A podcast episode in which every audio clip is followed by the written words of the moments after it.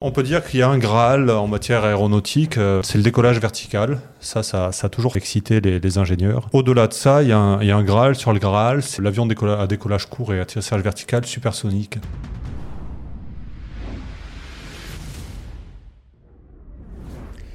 Eh bien, bonjour à toutes et bonjour à tous et bienvenue sur le Jump Seat. Bonjour au chat.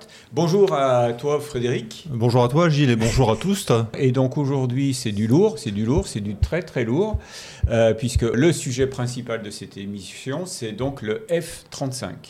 Oui, l'avion à 1700 milliards de dollars. Pourquoi 1700 milliards de dollars? 1700 euh, milliards de dollars à la louche, hein, à quelques millions près, c'est ce que va coûter la flotte américaine de F-35 sur la durée de vie de l'avion, 30, 40, 50 ans, grosso modo. Et sur, cette, ces, sur ces 1700 milliards de dollars, on compte à peu près 400 milliards de dollars pour l'achat de 2700 avions. 2700 oui, pour les Américains. Pour les Américains. Pour les Américains. Et, et, le reste, 1300 milliards de dollars pour l'entretien pour et, et, les modernisations sur sa durée de vie. D'accord. Et là-dedans, on ne parle pas évidemment de la, du prix pour la formation des pilotes, etc. etc. Euh, non, je pense. Enfin, peut-être, mais c'est très accessoire, hein, en tout état de cause. Euh, oui, c'est déjà une première indication du, du de l'ampleur du programme, puisqu'il est, il est souvent qualifié de, de, de programme d'armement le plus ambitieux euh, depuis la, plus haute antiquité. Mhm. Et, pour donner un, petit ordre d'idée, il y a 20 ans, quand les, avions ont fait leur premier vol, on estimait que l'avion coûterait euh, à peu près 200 milliards de dollars pour 3000 appareils. Aujourd'hui, on est au double, à 400 milliards pour moins d'appareils. D'accord. Quelques centaines d'appareils en moins. Donc il y a aussi une inflation dont, on reparlera. Oui, ben on, va, on va en reparler euh, très très rapidement de tout ça parce que donc effectivement c'est un, sujet c'est un sujet passionnant, c'est un sujet brûlant aussi hein, parce que bon le, le Surtout si on est derrière, oui mais bon, donc le, on, va, on va parler en détail donc du, euh, du, F-35, c'est surtout toi qui vas en parler, sachant que tu es quand même un expert de la question militaire, et puis je pense que le, le chat aura aussi beaucoup euh, de, de, questions à te poser. Je disais une remarque de Frank May qui disait qu'effectivement Lockheed avait été choisi pour le U2 et le CR-71 parce qu'il était réputé pour tenir les délais et les coûts annoncés, mais ça c'était dans, un, dans une autre époque. Euh, le U2 s'était fait pratiquement sur une poignée de main entre, entre Kelly Johnson et le Pentagone avec un, avec un, cahier des charges qui tenait sur une, une, page recto verso. Quoi. Hmm. Donc c'est vraiment une autre époque. Ah Est-ce qu'on commence par le jeu concours? Oui, bien sûr. Bon, la question est de savoir pourquoi F35 Pourquoi 35 euh, dans F35 Donc pourquoi le chat? On vous pose la question pourquoi F35 Alors il y a, y a Franck B qui a répondu, ça y est, donc il a gagné. 35 ans de retard et 35 milliards de dépassements. Ah ouais, c'est pas mal, mais on est à beaucoup plus que. Combien il dit? 35 milliards de dépassements? Ouais. ouais.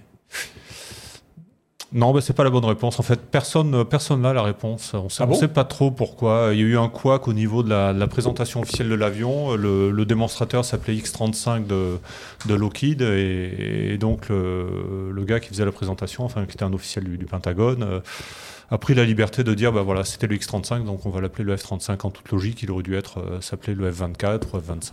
C'est pas avéré, mais c'est une déduction logique. Ouais, c'est ce hmm. qu'on ce qu'on pense.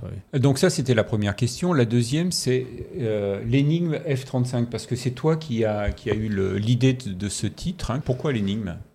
Parce qu'on ne sait pas trop, euh, on a beaucoup de chiffres qui circulent sur cet avion, beaucoup de dates, euh, il y a quand même beaucoup d'avions aussi qui commencent à tourner, on en a plus de 900, 900 appareils construits, toutes versions confondues, et puis on en est toujours à se, à se poser des questions de base sur cet avion, est-ce qu'il, qu'est-ce qu'il vaut, est-ce, qu'il, est-ce que c'est une bonne affaire, est-ce que c'est, un, est-ce que c'est une bouse, euh, voilà. Et on a beaucoup de mal à, à, comprendre véritablement ce qui se passe dans sa tête. Euh, sachant que c'est d'autant plus frustrant que nous, Français, on n'a pas d'avion, on n'a pas de pilote qui évolue dessus, on n'est pas prêt d'en avoir. Euh, pour des raisons qu'on expliquera peut-être un peu plus tard. Et donc on reste avec une multitude de points d'interrogation quand on évoque euh, cet appareil. Qui sont les concurrents aujourd'hui du F-35 Alors qui étaient les concurrents hier? Parce que euh, le F-35 a fait le ménage, il n'y a plus beaucoup de... Ah bon? ah oui, oui, oui, c'est ça qui est fort aussi avec cet avion, c'est que malgré toutes les questions... Le F-35, il est construit par... Lockheed Martin. D'accord. Et en face, il y a qui alors? Et en face, euh, ben, il y a plus grand monde, on va en parler, oui. Euh, alors, côté américain, il y avait le, Super Hornet F-18 qui a été... Euh, Boeing, ça Boeing, oui. hérité de McDonnell Douglas et, repris par Boeing, qui a été en concurrence avec le, le F-35 sur pas mal de, pas mal de marchés et qui a été battu à chaque fois. Euh, c'était d'autant plus vexant pour Boeing que, le, par exemple, en Suisse ou en Finlande, le, Super Hornet euh, venait, aurait pu remplacer le Hornet précédent. Donc il y avait quand même une certaine continuité dans la, dans la famille. Ça aurait pu fortement jouer en faveur, de Boeing. On s'est aperçu que le, Super Hornet s'est fait balayer comme un, comme un fétu. Euh, donc voilà, le, F-35 a commencé par tuer le, Super Hornet. Et puis, euh, bien sûr, son, objectif, euh, plus ou moins avéré, mais enfin, c'est de tuer l'industrie européenne. Et donc, euh, le Gripen en prend plein la figure aussi. Donc, le, Gripen, il suédois est par, de, de Saab, le Saab Gripen de, Suédois, des Suédois en prend, en prend plein la figure, puisqu'il se fait petit à petit éjecter des, quelques petits marchés qu'il avait en Europe centrale. L'Eurofighter, le Typhoon, enfin l'Eurofighter de, des anglo, italo, allemands. ce qui est repris par Airbus. Hein. Oui, qui est un avion Airbus, oui, mmh. oui bien sûr. Euh, a beaucoup de mal aussi à s'imposer. Et quand on fait le, compte sur le champ de, parmi les décombres, ben on n'a plus que le Rafale aujourd'hui. Qui se, qui se pose comme le principal concurrent du, F-35. Aujourd'hui, c'est un duel sur, sur les, les, marchés. Euh, quand il y a un marché qui s'ouvre, un appel d'offres, c'est le duel Rafale. Euh, Alors, c'est le duel Rafale oui et non. Euh, quand on regarde par exemple l'Inde pour la fourniture d'avions embarqués, on s'est aperçu que c'était un, duel entre Rafale et Super Hornet, mais pour des raisons particulières, puisque les, Américains ne souhaitaient pas vendre l'avion aux Indiens. Donc le F-35 n'était pas présent. Euh, très souvent, le duel, c'est. Euh, tu as toujours aussi quelqu'un qui. Enfin, tu as plus de deux avions. Tu as l'Eurofighter, tu peux avoir le Gripen, tu peux avoir le F-15 éventuellement. Je crois que le Super Hornet, maintenant, ils ont un petit peu renoncé à le présenter. Mais à la base, il y a aussi quand même plusieurs avions. Mais dans les faits, quand, en phase terminale, ça se résume à un duel F-35 Rafale. Oui, ce qui est aussi un, témoignage de, sur la valeur du, Rafale et sur sa longévité. Mmh, mmh. Ceci dit, les, deux avions ont volé à. Ils ont, pas, ils ont, ils ont volé à quelques années d'écart l'un de l'autre, hein, donc ils ne sont pas si éloignés que ça en, termes de génération. Hmm. Les objectifs à la base, euh, au début du programme, n'étaient pas les mêmes. Je lis la, remarque de Franck May. L'objectif US était que le F-35 remplace le F-16 dans tous les pays amis, donc il le pousse à fond. Euh, il lit la suite aussi. Oui, euh, quitte à piquer directement Boeing. Voilà. Ouais, oui et non, parce que euh, il est évident que les Américains vont pas vendre le F-35 partout où ils ont vendu du F-16. Ils vont pas le vendre aux Pakistanais. Ils ont ils vont pas le vendre aux. Alors ils devaient le vendre aux Turcs et puis il y a eu un un gros crabouillat. Les, les Turcs ont voulu acheter du missile solaire russe et donc les Américains se sont fâchés. Ils ont, ils ont, ils ont coupé le, les vivres sur le F-35. Euh, il y, a, quand même beaucoup de pays, euh, notamment des pays où le F-16 est vendu en deuxième main, où, euh, où il est hors de question de vendre le, F-35. Ils ne vendront pas aussi le F-35 au Moyen-Orient, mm. hormis, pour l'instant, hormis Israël. Après, c'est vrai que le, à la base, et ça c'est intéressant, la remarque de Franck May est intéressante parce que le, le programme F-35 a été lancé à la base pour remplacer le F-16 et le A-10. On en reparlera aussi de ça. Euh, et pourquoi le F-16 Parce que euh, dans l'image des promoteurs de l'avion, le, F, 35 devait être un avion bon marché, simple et bon marché comme le F-16. Simple et bon marché. On, voit que ça a beaucoup, beaucoup dérivé. Euh, le F-35 devait être aussi capable de remplacer le A-10, et là, ça a aussi énormément dérivé. On est carrément à côté de la plaque de ce point de vue-là. Donc euh, il y avait la, bonne idée de départ, les bonnes résolutions du départ, et puis 20 euh, ans plus tard, on voit ce que ça donne à l'arrivée. Hmm. Donc tu dis qu'il reste euh, maintenant plus qu'en face du, du F-35 le Rafale. Est-ce que ce sont deux modèles équivalents? Le Rafale est bien meilleur, enfin. quelle question, Gilles non, c'était pas. On, était convenu de, dire ça, non? Oui, oui, oui, oui, c'est ça. Et, on doit le répéter. On doit le répéter. Ce sont, euh, ce sont deux, avions euh, très différents, alors qui se retrouvent à travailler ensemble euh, de facto, puisque effectivement le F-35 inonde l'Europe. Hein. on est, on va arriver à entre 12 et 15 pays européens. Qui... Et, je reviens sur le F-16. D'ailleurs, à, l'époque, on, disait bah, le, F-16 marché du siècle, c'était extraordinaire, avec quatre pays européens qui l'achetaient au départ. Euh, trois ou quatre. Enfin, il y avait la, Hollande, la Belgique, la Norvège et puis euh, peut-être le Danemark, oui, oui, oui. Et mais aujourd'hui, on voit que ce- ce- cet, cet objectif est complètement pulvérisé. Qu'on a, Mhm.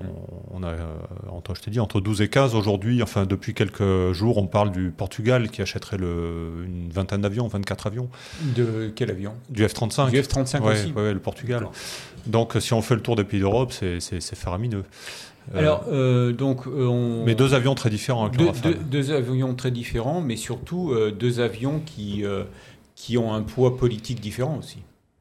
Bien sûr, qui sont adossés à une puissance politique. euh, le, ouais. le- le choix, le choix. euh, Est-ce que, est-ce que certains pays ont le choix, de choi- ont le choix entre le, 30 le F-35 et le Rafale? Non. Ils- S'ils veulent la protection des États-Unis ou s'ils veulent être bien Ah bah dans les oui, mais là, ils ont le choix de vouloir la protection des États-Unis Voilà, ou pas. voilà. Ils ont le choix, bien sûr. Euh, ils ont même le choix dans la date. Euh, Le, le F-35 a été marketé. Ils ont, des- ils ont eu des gens de, de l'équipe commerciale. euh, Ils ont, ils ont eu de véritables génies. Parce qu'ils ils ont quand même réussi à vendre un avion à des tas de pays sans que les pays puissent voir l'avion, sans qu'ils puissent l'essayer. Alors, en leur disant c'est un avion super perfectionné, euh, technologie très sensible, on ne peut pas vous en parler, mais signez et vous verrez quand vous l'aurez, vous serez euh, ébouriffé. Et, donc, et sincèrement, c'est comme ça que ça s'est passé au début. Euh, ils ont vendu un avion de papier en leur disant que c'était un truc super secret, mais qu'il fallait absolument signer pour l'avoir. Mm. Et ils ont fait d'autant plus, ils ont fait encore plus fort. Ils ont, euh, ils ont distribué des médailles en chocolat en, en disant à- aux partenaires euh, signez là en bas, commencez à nous filer quelques centaines de millions de dollars, et vous serez partenaire de ce programme super secret et super innovant. Et la, la- la Grande-Bretagne a signé donc pour être partenaire de premier rang. Alors, Euh, quand, tu, quand tu dis partenaire, ça veut dire euh, fournir Impliqué. ou produire des, des, des morceaux de. Alors de oui, même un F-35? petit peu plus que ça, euh, être impliqué dans le développement de l'avion, mais ça c'est un peu un miroir aux alouettes. Ça a été le cas pour les Britanniques dans une certaine mesure. Mais effectivement, c'était sur- c'était- c'était surtout signé pour s'acheter une paire de menottes. Et, et ça, ça a remarquablement bien marché. Et aujourd'hui encore, euh, c'est un avion qui se vend euh, par- sur sa réputation officielle, Mhm. Telle qu'elle est, euh, telle qu'elle est euh, répandue, urbi et torbi, à travers toute la planète. Zéro K euh, pose la question pourquoi les pays européens préfèrent acheter américain plutôt que européen avec le Rafale? Alors, avant que tu répondes, moi je dirais le Rafale, il n'est pas européen, il est français. Il est français. Et, euro- monsieur. et européen, il y aurait euh, l'Airbus avec l'Eurofighter. Ouais. Quoique le véritable Eurofighter aujourd'hui, c'est le F-35, hein, puisque effectivement le, le F-35 c'est un avion plus européen que l'Eurofighter. Euh, on, on voit que d'ici 2030, il y aura à peu près 550 euh, F-35 en service en Europe, y compris euh, quelques dizaines d'Américains qui sont basés en Grande-Bretagne. Mais véritablement, c'est un avion euh, qui, a, qui a fait une OPA sur l'Europe. Alors pourquoi acheter américain plutôt que Eurofighter? C'est ce que je viens de dire. Euh, Alors, il y, a, un aspect politique très fort. On, achète, euh, quand les, quand les Tchèques achètent du F-35, euh, quand les Polonais achètent du F-35, eh ben, ils, achètent, euh, ils achètent la puissance américaine derrière eux. Ils achètent une assurance vie. Ils achètent aussi une technologie. Ça, c'était, ça c'est clair. On, en, on en parlera tout à l'heure, mais il y a des choses qui, indubitablement, marchent sur le F-35 qu'on ne trouve pas ailleurs. Euh, c'est très compliqué à savoir parce que les Américains restent aussi très discrets sur, sur ce que l'avion sait faire. Mais c'est un peu comme une, des ombres chinoises. On, on s'aperçoit par certaines choses que effectivement, ils se le démarquent, ils se démarquent du lot. Euh, après, il y a l'histoire des compensations économiques aussi. Euh, ce qui est certain aussi, c'est qu'ils achètent, euh, je l'ai dit tout à l'heure, une belle paire de menottes. hein, Mhm. Parce que quand on achète un F-35, on est euh, lié irrémédiablement aux États-Unis pour 30 ans. Euh, Parce qu'en plus, euh, dans, dans ce genre d'achat, on, on achète une machine, mais on, souvent on n'a pas le droit d'aller voir ce qu'elle a dans le ventre. On n'a pas le droit d'aller voir ce qu'elle a dans le ventre, ni dans la tête. C'est surtout dans la Dans tête la que tête, ça se passe. Et puis, euh, parfois même aussi, on n'a pas le droit de l'utiliser comme on veut. Euh, il faut lever le doigt pour avoir, euh, alors certains armements, bien sûr, et pour avoir le droit d'utiliser certains, certains armements. Mais ça, ça le, client, quand il l'achète, il le sait. Il le sait, mais le client est politique euh, bien souvent et bon, c'est pas c'est pas son problème immédiat de, de savoir si dans 10 ans ou 15 ans il pourra tirer tel armement contre tel euh, sur telle cible. C'est une vision à long terme qui le concerne peut-être pas trop quoi. Oui, d'accord. Ok. Encore une fois, un achat d'avion de combat, c'est extrêmement aussi, c'est extrêmement politique. Et on rentre directement dans le, dans le sujet. En commençant par la question, la première question, l'histoire de ce programme. Comment, comment tout a démarré euh, voilà. Quel était le cahier des charges, etc. etc. J'ai une demi-heure, prenez un papier. Euh, l'histoire, elle est un peu à, à l'image de l'avion, c'est-à-dire que j'ai passé mon week-end à, réviser, j'avais l'impression de passer le bac et, euh, et, je suis toujours un petit peu dans le flou. Euh, donc c'est une histoire très assez complexe et, euh, et obscure. Euh, l'idée donc c'était de, de, remplacer le F-16, on l'a dit. On, on, peut dire qu'il y a un Graal en matière aéronautique, euh, c'est le décollage vertical. Ça, ça, ça a toujours fasciné, euh, excité les, les, ingénieurs et puis euh, et les opérationnels. Et puis au-delà de ça, il y, a un, il y, a un Graal sur le Graal, c'est le l'avion le, à décollage court et atterrissage vertical supersonique. Euh, si on regarde le, le arrière, par exemple, euh, on s'aperçoit que c'est un avion qui est taillé pour faire du vol super, euh, pardon, parce qu'il a une énorme entrée d'air avec une soufflante énorme, des, des, des, des lèvres de, de, de bord d'attaque de l'entrée d'air euh, très épaisse. Enfin, il est, il est absolument pas taillé pour, pour, pour, dépasser le Mach. Et ça, ça a toujours frustré euh, les Anglais, bien sûr, et ça a toujours frustré les, les Marines aussi, qui, sont, qui ont été les plus gros utilisateurs de, de arrière. Et les marines sont toujours poussés pour, euh, pour avoir cet avion euh, supersonique parce qu'ils faisaient un peu aussi le, euh, peut-être le, le, le, le, complexe euh, par rapport à l'US Navy ou l'US Air Force d'avoir mmh. des, des, des, petits avions d'aéroclub. Et, et, donc les, les, marines sont beaucoup poussés pour, pour ça. Et, et à côté de ça, la, la DARPA, donc, qui est l'agence de recherche du Pentagone, a lancé une quantité de programmes dans les, dans les années 80-90 pour, euh, pour développer ces idées-là.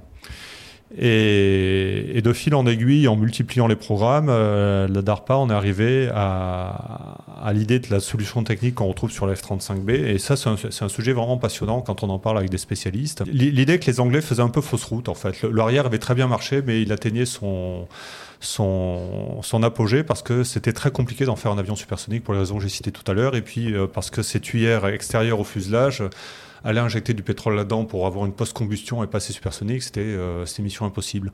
Et donc la DARPA et, les constructeurs américains qui étaient sur le, sur le coup euh, se sont assez vite orientés, enfin relativement vite orientés vers l'idée d'une soufflante euh, intégrée dans le corps de l'avion et, reliée au réacteur par, par, une, par une transmission. Euh, ça, c'était vraiment l'idée américaine qui a prévalu. Et, et, et, qui a été assez vite récupéré par Lockheed Martin. Lockheed Martin, euh, quand la DARPA a, fait ses, a lancé ses appels d'offres et ses, lancé ses programmes de recherche, Lockheed Martin a levé le doigt et a dit nous on peut le faire, on va le faire. Et c'est là qu'ils se sont euh, a priori euh, financés sur les, les programmes, les black programmes américains. Donc ils ont eu en quelque sorte le, le, le pré-développement avant, qu avant, euh, avant que la concurrence s'y mette, hein, avant qu'il y ait un véritable programme, une, une, compétition, avant toute compétition. Ils se sont fait financer déjà des avant-projets euh, avec ce mode de, de propulsion. Et quand, le, et quand la compétition est arrivée, ben, ils étaient prêts pratiquement. Et, et, pour en mettre une deuxième couche, parce que ça devenait à la mode, ils ont dit, ils ont levé le doigt, puis ils ont dit au Pentagone, ah, mais tiens, en fait, si vous voulez, aussi, on peut vous mettre de la furtivité sur l'avion. Ah, tout le monde a dit génial. Mmh. On a un avion à décollage court, atterrissage vertical, euh, supersonique et furtif en plus. On le veut, on, le mouton, on, achète. C'est le mouton à cinq pattes. C'est le mouton à cinq pattes et on achète. Donc il y a eu, euh, il, y a, il y a eu ce programme qui a été lancé. Euh, donc c'était le, le programme. Euh, on est en, je regarde mes fiches parce que je m'y perds un petit peu dans les dates. 1992-1993, euh, le programme JAST, Joint Joint Advanced Strike Technology, qui a émergé donc.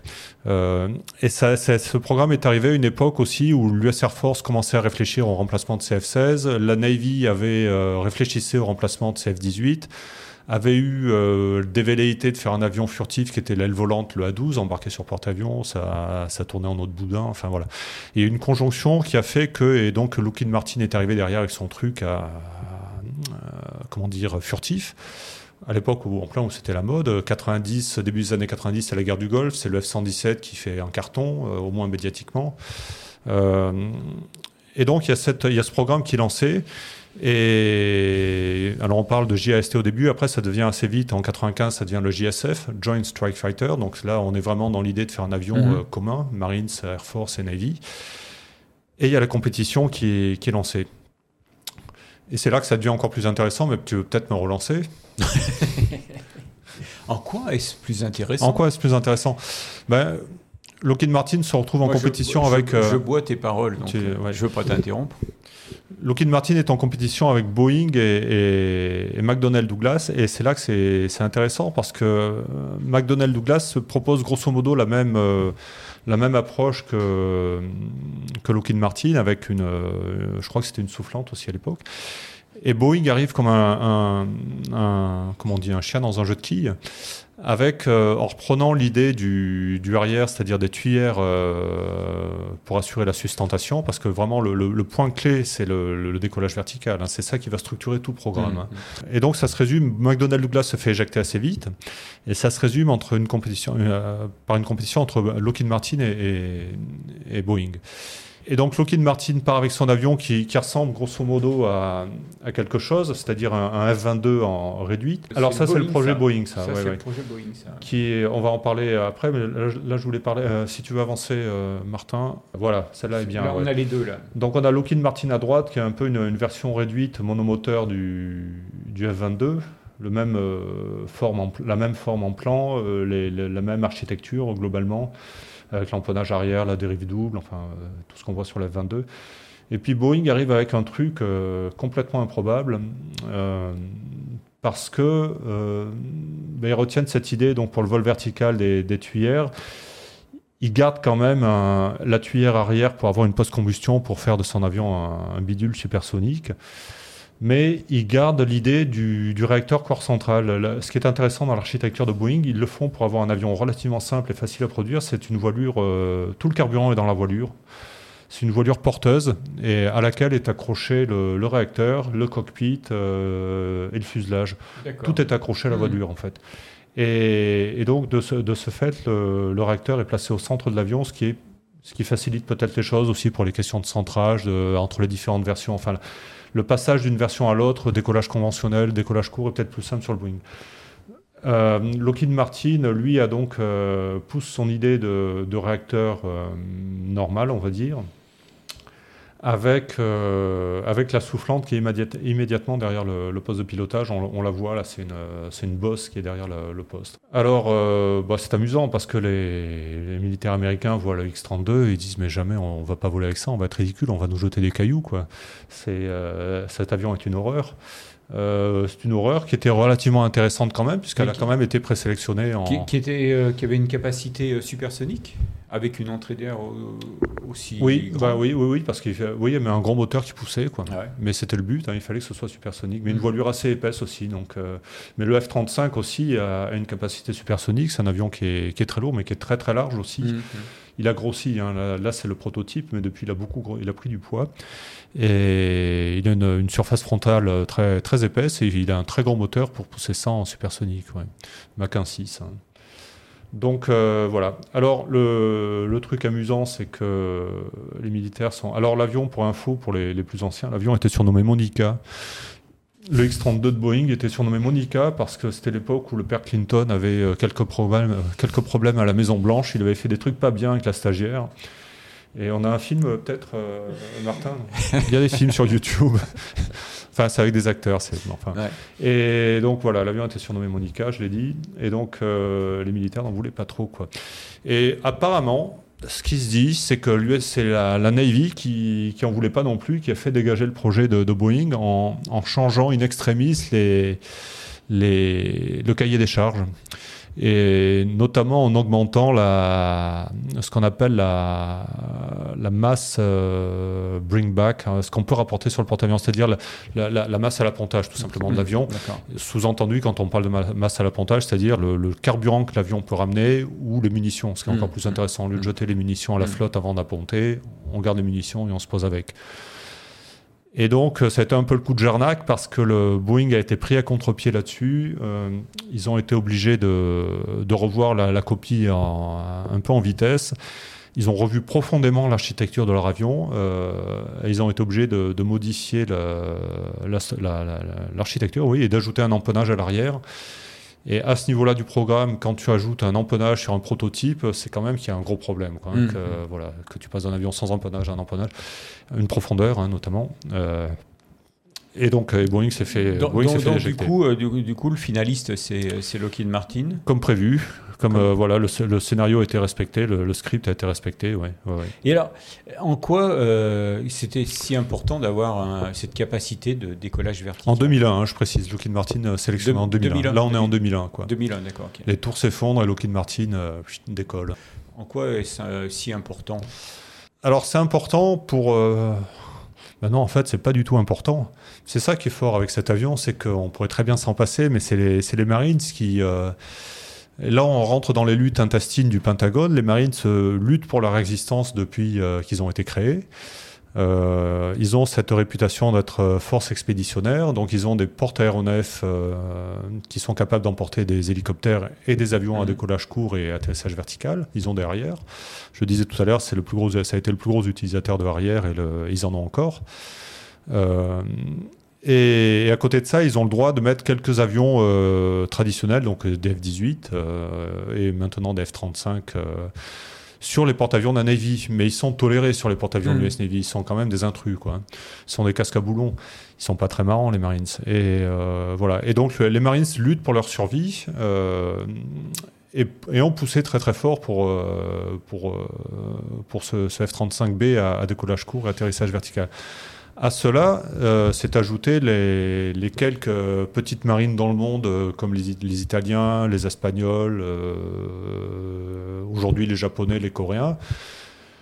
Allez, je vais être méchant, mais qui font une affaire de fierté nationale d'avoir un porte-aéronef. Mm. Euh, même s'il n'y a que 8 avions dessus, voilà, ils font partie du club et ça leur coûte X milliards, mais voilà, il fait- ils ont le ticket d'entrée, ils, peuvent, ils, sont, ils font partie du club. Et ces gens-là, il faut les, il faut les capter et les, et les tenir. Mhm, Donc euh, c'est pour ça que c'est pour ça que tu as cette version en décollage vertical.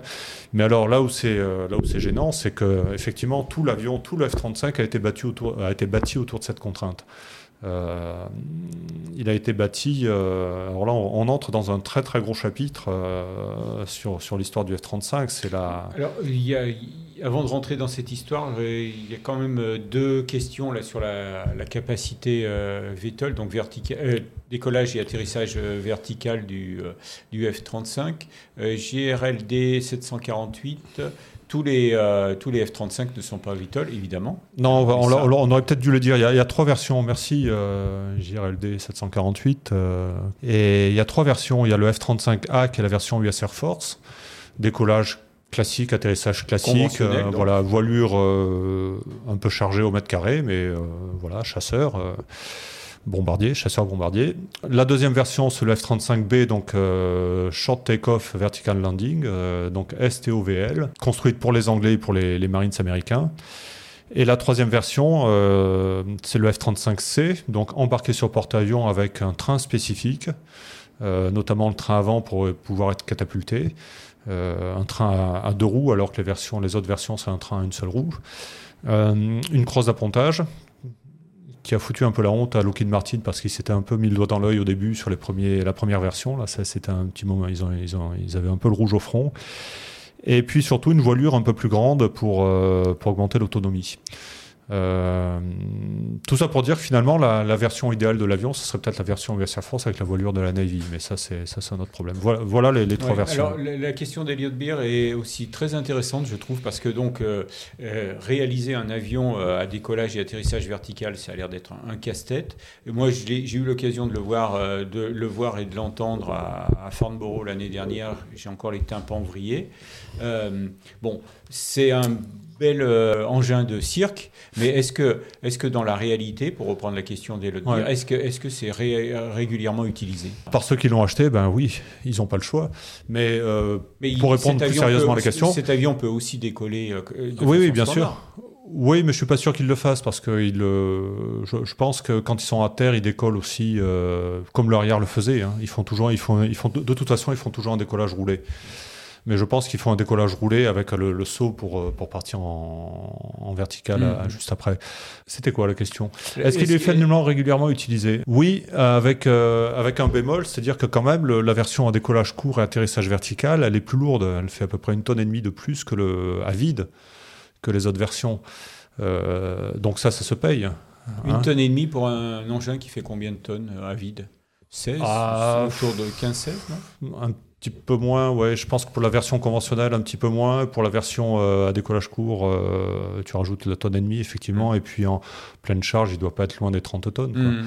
Donc c'est un avion qui est quand même, allez, on va dire, euh, 15-20% plus lourd que le Rafale, quoi. 10-15%. Oui. Ce, qui est, ce qui est étonnant dans cet avion, euh, on reste sur les devis de masse, c'est qu'il embarque euh, quand même 8 tonnes de, un peu plus de 8 tonnes de carburant. Ça, c'est phénoménal. C'est presque autant que le Rafale avec ses pleins internes et trois réservoirs lourds. Alors que Et là, le tout en F-35, interne, tout en interne. pour des respects de furtivité? Pour, euh, oui, ouais, c'est une outre, c'est une outre volante ce truc. Et je reviens, je, je termine là-dessus sur le, la version à décollage court. euh, donc un avion euh, plus lourd, euh, des soutes à munitions un peu plus petites et, donc un rayon d'action plus, plus court aussi. Donc, s'il fallait résumer, c'est quand même un avion un petit peu moins bon que la version classique.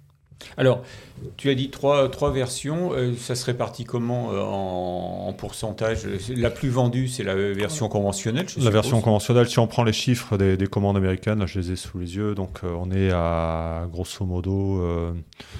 où est-ce que je. Non, je ne les ai pas du tout sous les yeux, mais on est à 1700, euh, 1700 pour la version conventionnelle, un peu plus de. Je sais plus. euh, Là, là, tu parles uniquement de la commande américaine. Ouais, ouais, ouais. Je les ai, voilà. 1763 pour la, la version classique US Air Force, 67 pour les Marines. Combien et- 67 Ouais. Pas plus? Eh non. Mais c'est ça qui est fou, c'est que pour, euh, pour ces quelques dizaines d'avions, euh, tout le programme a été impacté et l'avion a été défini, encore une fois, Mhm. autour de cette contrainte. Et, et, 360 et 273 pour la Navy. Je, je reviens sur la, la contrainte du, du décollage court. Donc il y, a, il y a cette soufflante, il faut comprendre que cette soufflante, elle fait, euh, je crois, 1m20 de diamètre et qui est juste derrière le pilote. Euh, deux, deux hélices contrarotatives et, et pour une puissance de 14 000 chevaux. Donc c'est l'équivalent d'un l'équivalent d'un d'un TP400, d'un- moteur d'A400. La 400M, là. Euh, ouais, ou d'un petit même d'un petit CFM 56 dans le dans le dos du pilote. Quoi. Mhm. Ça, ça, ça, c'est absolument incroyable. Mais ça se paye. Alors, tu as, tu as ça, tu as cette soufflante.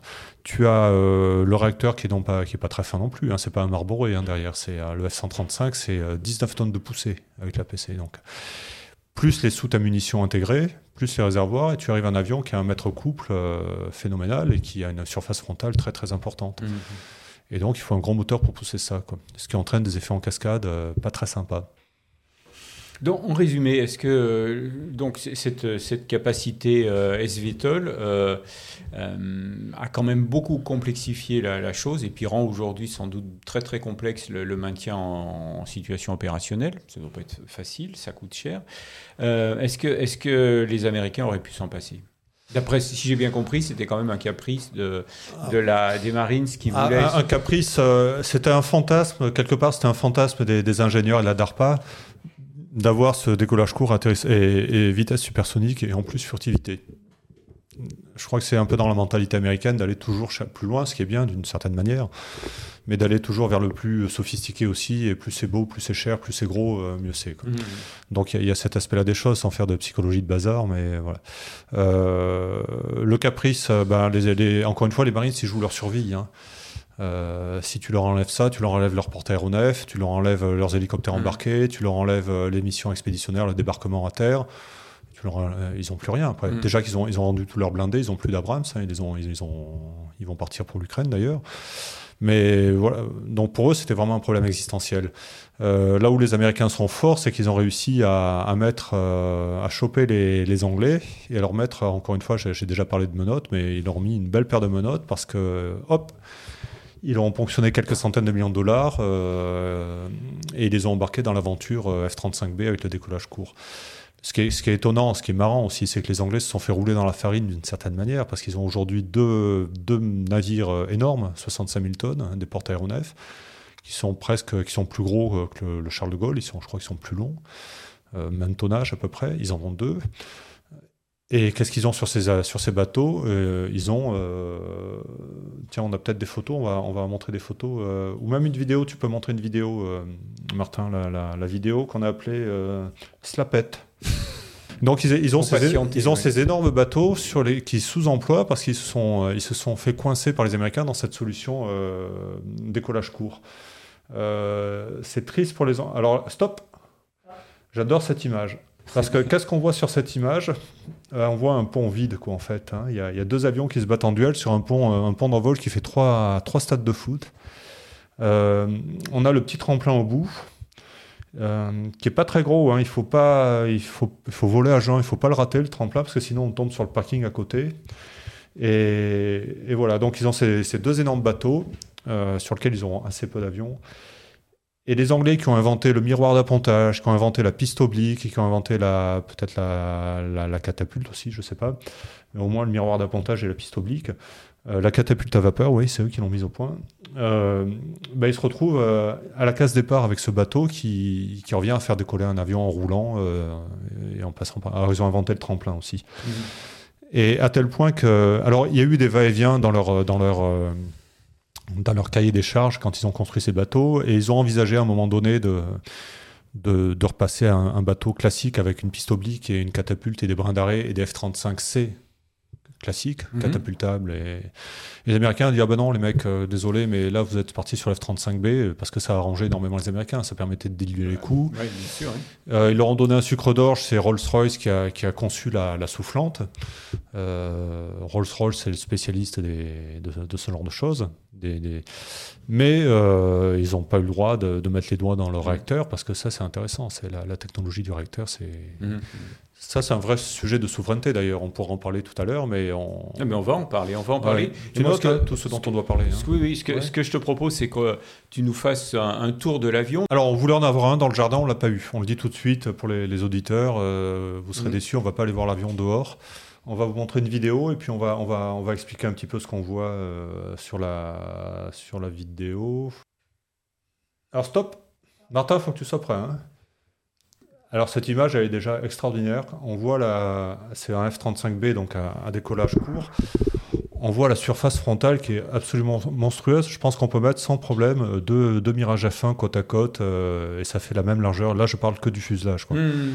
Euh, rapporté à à l'envergure, euh, le ratio doit être, j'ai pas calculé d'ailleurs, mais le ratio doit être énorme. Quoi.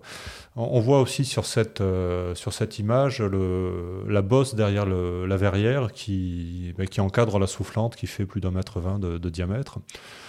Donc ça donne un peu une, idée des, des dimensions de la bête. Quoi. Voilà, on peut avancer. Donc on voit les radars qui tournent sur le Queen Elizabeth, ça marche bien. Donc là, tu les connais? Oui, oui, oui. Ah, trop tard. Je- Euh, ça, c'est intéressant. On va revoir l'image, mais on peut l'arrêter aussi. Cette verrière euh, qui bascule vers l'avant avec, euh, avec un arceau in- intermédiaire. Donc, les, les Américains ont, tiré, euh, ont tiré les leçons d'expérience F-16, F-22, euh, qui étaient en, une seule pièce, sans renfort à l'avant. Et qui, ça faisait très très beaux avions, mais c'était très compliqué à, fabriquer parce que il faut que la version, la, partie pare-brise à l'avant soit beaucoup plus épaisse que sur les côtés pour les, le, le périlavière et pour tous les chocs. Et donc, quand tu fais une, une verrière en une seule pièce avec une partie avant qui est très épaisse puis qui s'affine progressivement Mm. vers l'arrière, enfin c'est très complexe à, à faire. Donc, les, les Américains ont, ont fait en deux parties. Même si elle est solidaire quand elle se soulève, et il y a ce modèle de bascule vers l'avant qui est assez étonnant aussi. Ça permet de, ça permet. alors, il y a un très gros pivot à l'avant de la verrière qui la soulève. Ça permet de sortir notamment le siège éjectable euh, sans, sans avoir à enlever la verrière. Euh, le Rafale, c'est plus simple. Euh, La verrière bascule sur le côté et on peut aussi bien sortir un, un siège éjectable sans démonter la verrière. Mais bon, là, ils sortent leur siège, ils sont contents. Tu parles du- d'une opération de maintenance Oui, classique. hein, oui, c'est oui. pas, c'est pas en cas d'urgence. Non, non, non, non, Parce qu'en c'est cas la... d'urgence, ça passe à travers la, la verrière. Oui, ou alors elle est éjectée. Je pense que ça passe à travers, mais à, à confirmer. Non, elle est, elle est, elle est fragilisée. Oui, Elle est fragilisée. ouais. Et alors, autre avantage aussi, enfin non, autre, autre euh, caractéristique, c'est qu'on se posait des questions au début sur la mise en service sur les bateaux en cas de, en cas de vent fort.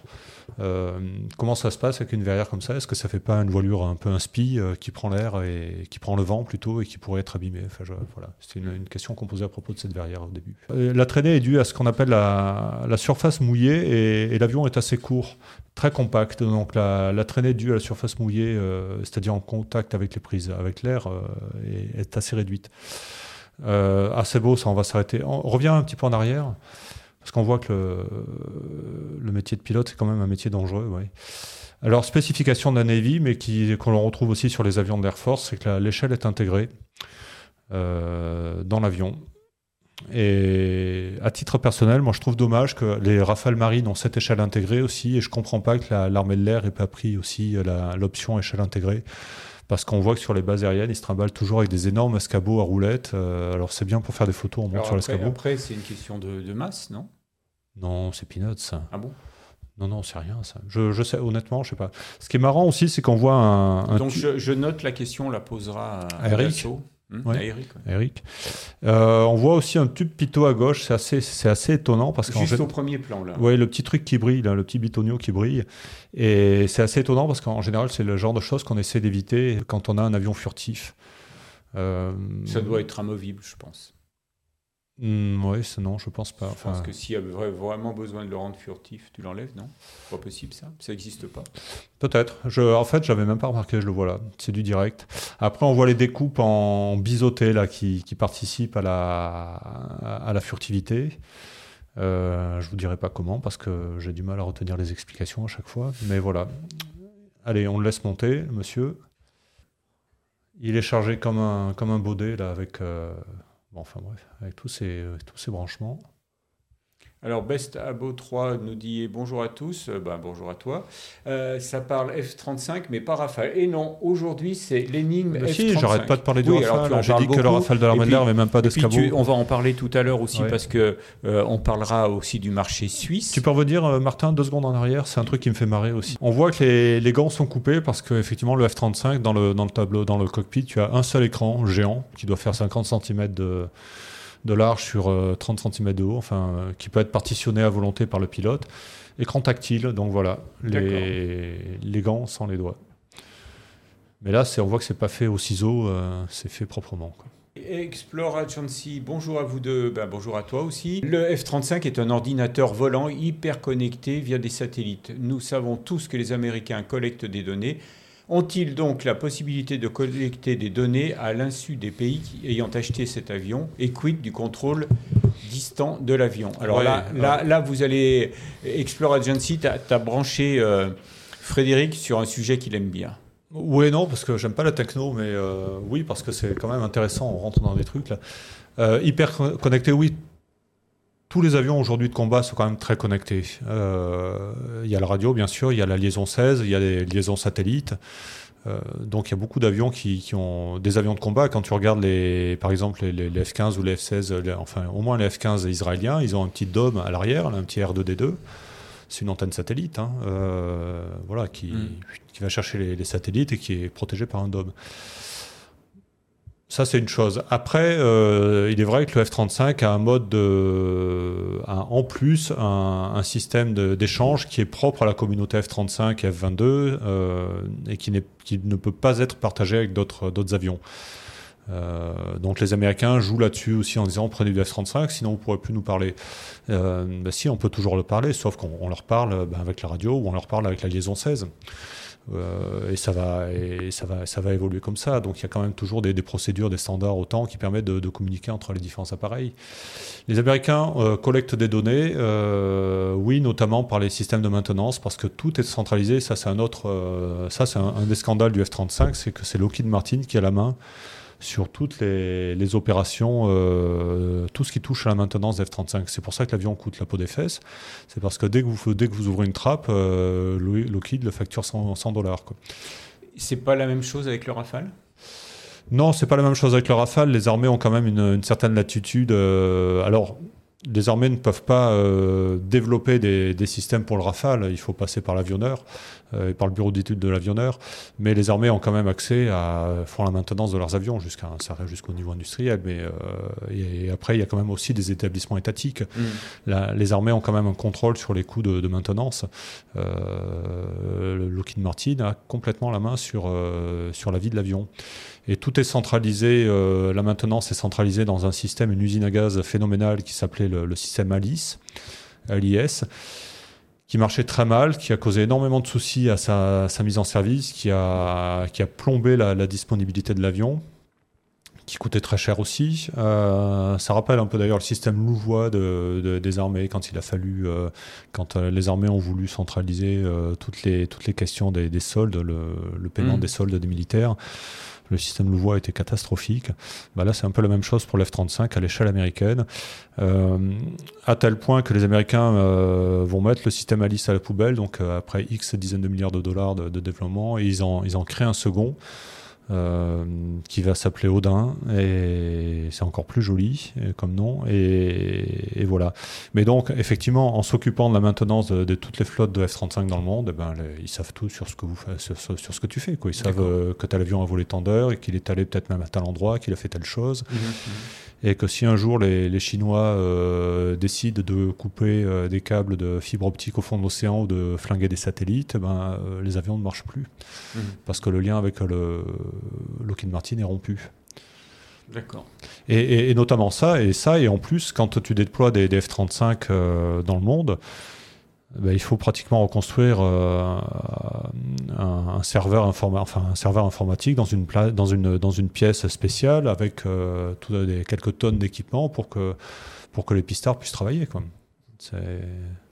D'accord, oui, donc on n'achète pas simplement un avion, on achète tout un système.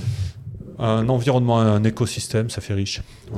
là, on voit la, la tuyère orientable qui, qui pousse dans le bon sens pour le décollage. Euh, si on compte, on s'aperçoit que voilà, décollage sur le tremplin. Alors, donc, on a vu qu'il y avait des volets ouverts sur, euh, juste à l'arrière du fuselage. Donc là, là c'est euh, aussi, il y a, une, en, même temps que ça pousse, ça soulève. Oui, c'est orienté à près 45 degrés. Voilà. Ça, c'est extraordinaire comme image. C'est quand même fabuleux. C'est très très beau. Mais mm. quand on compte, on compte, il y a une quinzaine de trappes ouvertes pour que mm. l'avion atterrisse. Donc, première question, c'est qu'est-ce qui se passe s'il y a une des 15 trappes qui s'ouvrent pas quoi? Mmh, mmh, L'avion part à la flotte parce qu'il y a une, une, trappe sur les 15 qui s'ouvre pas. La, deuxième question, euh, c'est euh, c'est pas une question, c'est une constatation d'ailleurs. La, deuxième chose sur la, technique du F-35. Euh, voilà, ça c'est beau comme image aussi. On, on, voit sur cette image intéressante, quand on part de l'aile gauche, euh, la première petite trappe qui est ouverte, c'est ce qu'on appelle les roll posts. C'est ce qui permet de. Là, tu parles des trappes sous le fuselage. Hein, non, non, sous l'aile. Sous l'aile. La première petite, euh, en partant de la gauche, sous l'aile, c'est la ah. trappe du ce qu'on appelle les roll posts. C'est ce qui permet de, de régler le, le roulis de l'avion. C'est un, c'est un flux d'air à haute pression. Euh, habituellement, enfin habituellement, sur les autres avions en décollage court et atterrissage euh, vertical, euh, ces, postes sont en bout d'aile pour avoir un meilleur, un meilleur effet de levier, un moment de force. D'accord. là, c'est très près du, fuselage, donc près du centre de gravité, donc il faut leur donner encore plus de puissance pour que pour que ça, un jeu, pour que ça puisse jouer. Mhm. L'avantage, c'est que tu diminues, tu diminues fortement le, les tuyauteries puisque tout le reste de l'aile est libre et tu peux mettre du carburant dedans. Donc c'est un choix, choix technique très intéressant. Et qui doit être aussi euh, très complexe à résoudre quand même. Oui, très complexe à résoudre parce qu'il n'y a pas de sortie vers le haut. Mm. Donc si tu veux soulever l'aile, c'est facile, il faut souffler fort. Si mm. tu veux baisser l'aile, ben, tu souffles moins et tu lèves l'aile. Donc c'est quand même beaucoup plus compliqué. Sur, euh, sur le dessus, derrière le, poste de pilotage, euh, tu as la, trappe qui s'ouvre de la, soufflante. Et la grande Oui, la grande qui est à moitié ouverte là. Et derrière, tu as une prise d'air additionnelle pour le réacteur. D'accord. Donc on voit que ça, ça rentre, ça sort de tous les côtés. À côté de la jambe de train principale, tu as une trappe qui est ouverte aussi à, la droite. Euh, c'est à l'arrière, tout à l'arrière, pour permettre à la tuyère de, pivoter et de venir en position verticale. On voit que c'est un, un engin aussi complexe, comment arrive-t-il à fonctionner? Mais c'est ça qui est beau. Alors, il faut dire que les, on peut remettre en route Martin si tu veux, mais le, cahier des charges était euh, très très complexe. Et finalement, quand on fait la somme de toutes les, les contraintes, on se dit que les ingénieurs américains ont quand même pas mal bossé parce qu'ils ont réussi à faire quelque chose qui fonctionne malgré la, folie du, cahier des charges. Mmh, mmh. À droite du pilote, la première trappe, c'est la, trappe de la soufflante. Là, c'est, intéressant aussi. Mmh, Il y a un an, c'était, euh, c'était carrément euh, chez, chez, Lockheed Martin euh, un, un, vol de, réception où l'avion a échappé au contrôle du, pilote. On était sur le, le, taxiway, ça partait dans tous les sens. C'était assez spectaculaire. Oui. Donc, euh, donc c'était dû, je sais plus à quoi c'était dû d'ailleurs. Euh, si, si, ils ont, ils ont euh, arrêté de voler la flotte et ils ont. c'est une pièce défectueuse, je crois. D'accord. Franck, les gens qui trouvaient le, oui, bah oui, qui trouvaient le arrière complexe, oui. Mais encore une fois, sur le F-35B, on rajoute deux couches de complexité, c'est le supersonique et puis la, la Ouais, furtivité. ouais, quoi. ouais, ouais, Donc il est plus simple dans la mesure où la, la solution choisie pour le, le vol vertical, avec une soufflante reliée par un arbre au réacteur, est finalement très directe. ouais. Hmm. Il n'y a pas de. La soufflante, elle souffle de l'air froid, hein, elle prend de l'air en haut, elle le souffle Ouais. vers le bas. Euh, c'est quand même relativement plus simple que d'avoir une, euh, de l'air chaud distribué Ouais, plus simple, ouais, tu te dis en piquant ouais. sur le réacteur. Plus simple. Juste un truc quand même, parce qu'il y a des, des pilotes qui nous regardent. Comment on contrôle le, le F-35 en vol vertical? Ça, c'est c'est quand même intéressant. On a évoqué ces roll posts, donc qui sont euh, presque à l'emplanture de l'aile, qui contrôlent le, le roulis. Euh, on a le, le tangage qui est contrôlé. Ben, on a la soufflante à l'avant et le réacteur à l'arrière. Donc c'est quand même très très Mhm. pointu ça hein, pour. euh, Il y a des commandes de vol électrique, Ah ouais, bien sûr. donc c'est totalement inimaginable. C'est un avion qui, aurait été totalement inimaginable dix ans avant. euh, en D'accord. 1990, il était, euh, il n'était pas réalisable cet avion. C'est ce qu'on ce m'a dit, mais je, je le crois volontiers. Quoi. Il a fallu quand même des efforts de calcul, de, de conception euh, pour, le, pour, le mettre, pour le mettre au point. Donc le, le tangage, c'est le contrôle entre la soufflante et le réacteur, avec la Ouais. tuyère orientée, qui est quand même très très fort. Et alors le plus terrible, c'est le, le Mhm. lacet de l'avion, qui est contrôlé en orientant la, la tuyère à l'arrière, Mhm. en la basculant de gauche à droite. Par trois, tu as trois vérins, c'est un peu comme le contrôle des tuyères d'une fusée, qui sont contrôlés par des vérins. On Il y, a, le voit. il y a quand même des, euh, des ailerons. Pour, oui, euh, mais en vol vertical à vitesse zéro, ça, ouais, il joue pas du tout. hmm, hmm. Là, là, je parle vraiment de la vitesse horizontale zéro. hein. Il y a une question de The Giorgio. Pourquoi la tuyère n'est pas orientée vers le haut pour le décollage, pour basculer vers l'avant Pour basculer Vers le- euh, pour vers faire le- un bras de levier. Ouais, ouais. Alors ça, on regardera une vidéo tout à l'heure, on le voit très très bien sur les... la version conventionnelle, le F-35A. Au décollage, on voit que poum, il y a un grand coup de, de la gouverne de profondeur et l'avion se cabre tout de suite. La, la gouverne de profondeur a une, une très forte autorité là, donc là il n'y a, aucun souci.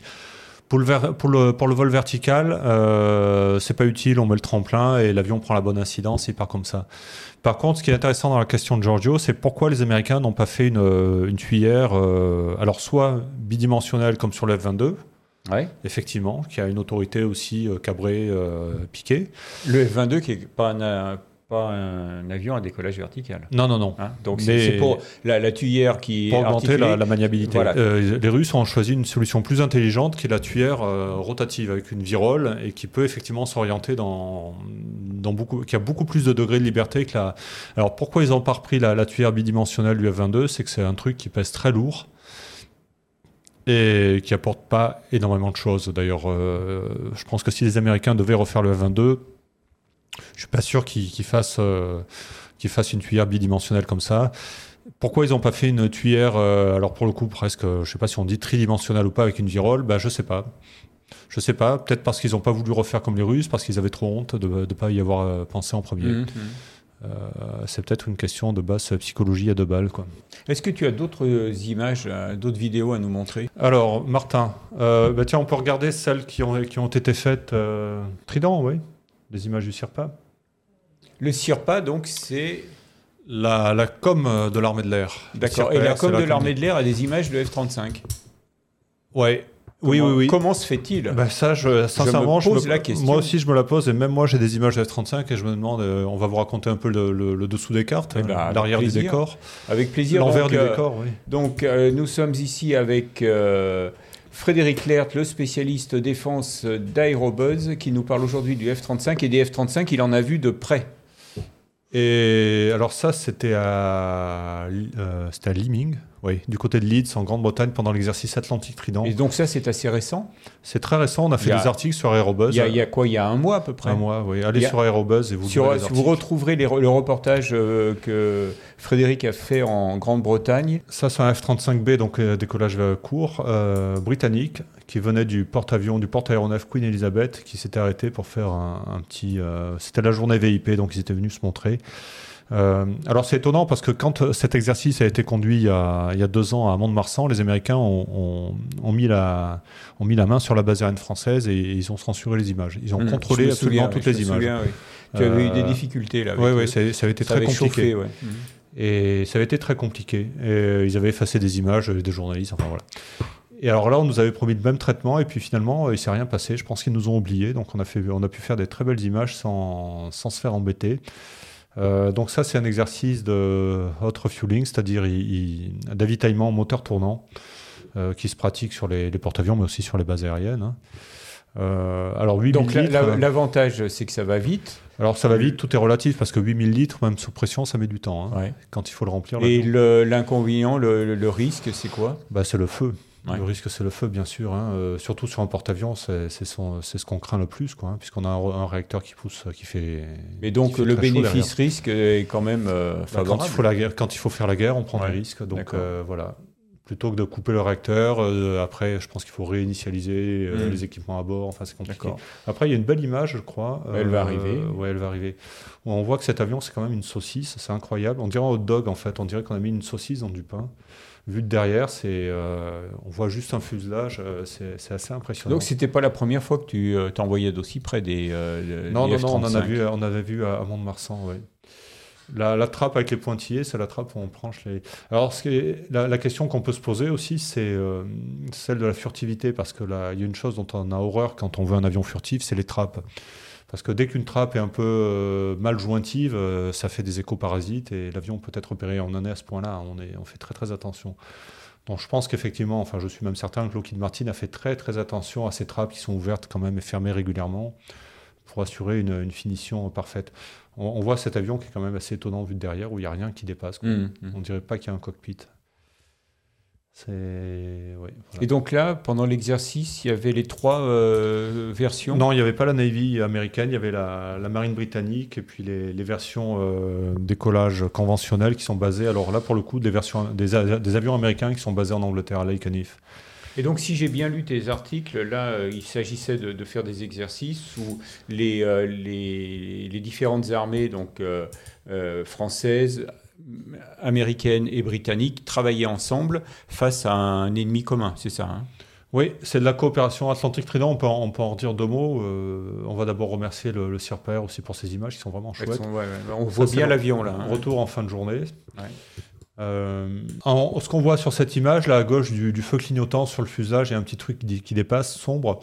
Ça, c'est un réflecteur radar. C'est des choses que mettent les, Américains sur leurs avions furtifs tant que, tant que la Troisième Guerre mondiale n'est pas déclarée. Et qui donne à peu près une image euh, radar de l'avion, euh, comme si l'avion était normal. Enfin, qui permet surtout de ne, pas voir son niveau de, furtivité.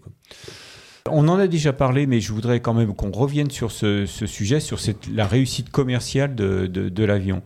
Donc, euh, on, a expliqué, du moins tu as expliqué qu'il y avait quand même le, poids de le poids des, USA qui était là derrière, c'est inévitable. Hein.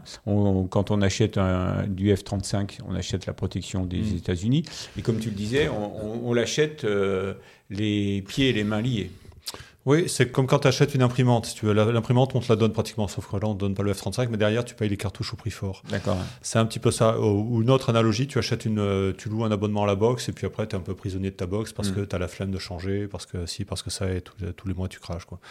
salut, euh, Vautour 30. Je n'ai pas suivi la réponse sur la vente aux pays européens, qui reste pour moi totalement incompréhensible. À quel prix a-t-il été vendu? Alors ça, Super bonne question. Euh, les prix, c'est compliqué. C'est compliqué parce qu'on ne sait jamais trop ce qu'il y a dans le prix. Et puis surtout, les, prix se font, euh, il ne faut pas hésiter à le dire, ils se font à la tête du client. Hein. Donc tu peux avoir un, énorme delta. Euh, par exemple, les, quatre, les premiers pays partenaires du F-35 les ont payés euh, la peau des fesses. Euh, ceux qui arrivent dix ans plus tard les payent beaucoup moins cher et en plus ils ont des versions plus modernes. Les, les, les, les, quatre premiers ont aussi récupéré une partie de la, fabrication parce qu'il y, a des chaînes d'assemblage en Italie. il y en a en Hollande aussi, non? Oui. Voilà. Il y en a au Japon. Donc, donc ces pays, ces pays quand même. La maintenance aussi. Voilà. Donc, donc euh, ils les ont peut-être payés cher, mais ils les, euh, mais ils font tourner leur industrie. Euh, ils ont récupéré une charge de travail, oui. Oui, mais enfin, quand tu payes pour faire travailler tes gens, enfin, c'est c'est une logique et qui semble-t-il acceptée par tous, mais quand même un petit peu bizarre d'une mmh. certaine manière. Quoi. Bien sûr, oui, ils ont récupéré de la charge de travail. Ouais. D'accord. On ne sait pas vraiment combien, combien euh, est vendu le. 80 millions de dollars. Euh, Pièces Oui. oui. Après, il y, a une, il y a une époque où on ne savait pas trop si ça comprenait le prix du moteur. Le prix du moteur, c'est je sais pas, c'est peut-être un quart du prix de l'avion. C'est mhm. extrêmement. Le F-135 est un réacteur extrêmement cher. c'est un réacteur aussi, enfin, c'est un peu le tendon d'Achille du, du, de l'avion, pour deux raisons. D'abord, parce que la maintenance est très complexe et c'est un moteur qui pousse très très fort mais qui s'use vite, mhm. qui, qui, est le, qui est très chaud, euh, qui s'use vite.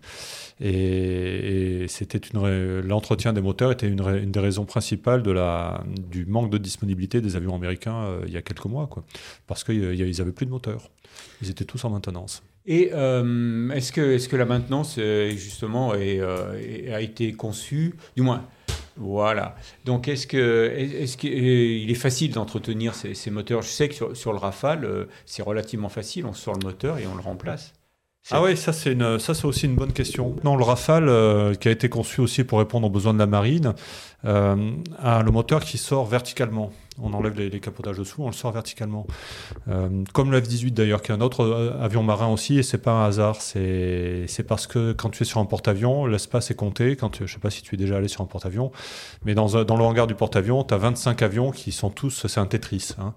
Et quand tu sors un réacteur verticalement, bah, c'est génial parce que l'empreinte au sol, elle, est pas, elle, elle reste inchangée. Euh, quand il faut que tu sortes un réacteur par l'arrière, alors là, tu te, tu te crées des problèmes. Et le problème du, F-35B, c'est que pour le coup, le réacteur euh, sort par l'arrière.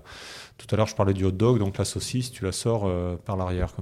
Et, ça, c'est véritablement, ça, je pense que ça va être un problème à l'avenir sur les porte-avions américains quand il y aura de plus en plus de F-35 c'est qu'ils sont obligés de réserver des, spots assez importants à l'intérieur des hangars pour, pour faire les, les, changements moteurs. Et les changements moteurs, tu en fais souvent. D'accord. Donc il y, a plus de moteurs euh, que, d'avions. Bah, je veux dire, il y, a un stock de moteurs. Il y a un volant de moteur de rechange, oui, toujours, mais ça, ça coûte cher, hein, un stock. Donc euh, maintenant, on, dit, on, nous dit qu'on nous prépare pour la guerre à haute intensité, donc peut-être que les stocks remontent, mais euh, c'est comme l'assurance, hein, le stock, tu t'en sers quand tu en as besoin, hmm. sinon le reste du temps, c'est de l'argent. Qu'est-ce qui vaut en combat aérien demande de Giorgio?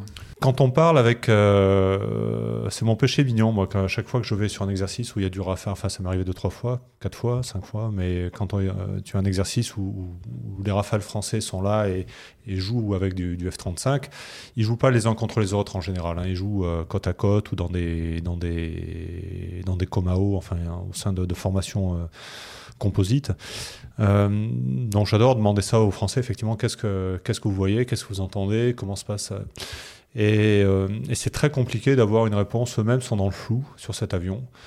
Euh, ils n'ont pas le droit d'aller voir déjà ce qui se passe dans le cockpit, ce qui est assez vexant parce qu'il y a quand même euh, les Italiens, les Anglais, les Hollandais, les Belges qui ont, des F-35 aussi. Et, puis, mais ils appréhendent quelques. alors ils se rendent compte qu'il y a quand même quelque chose qui fonctionne dans la furtivité. même si l'avion a, des réflecteurs,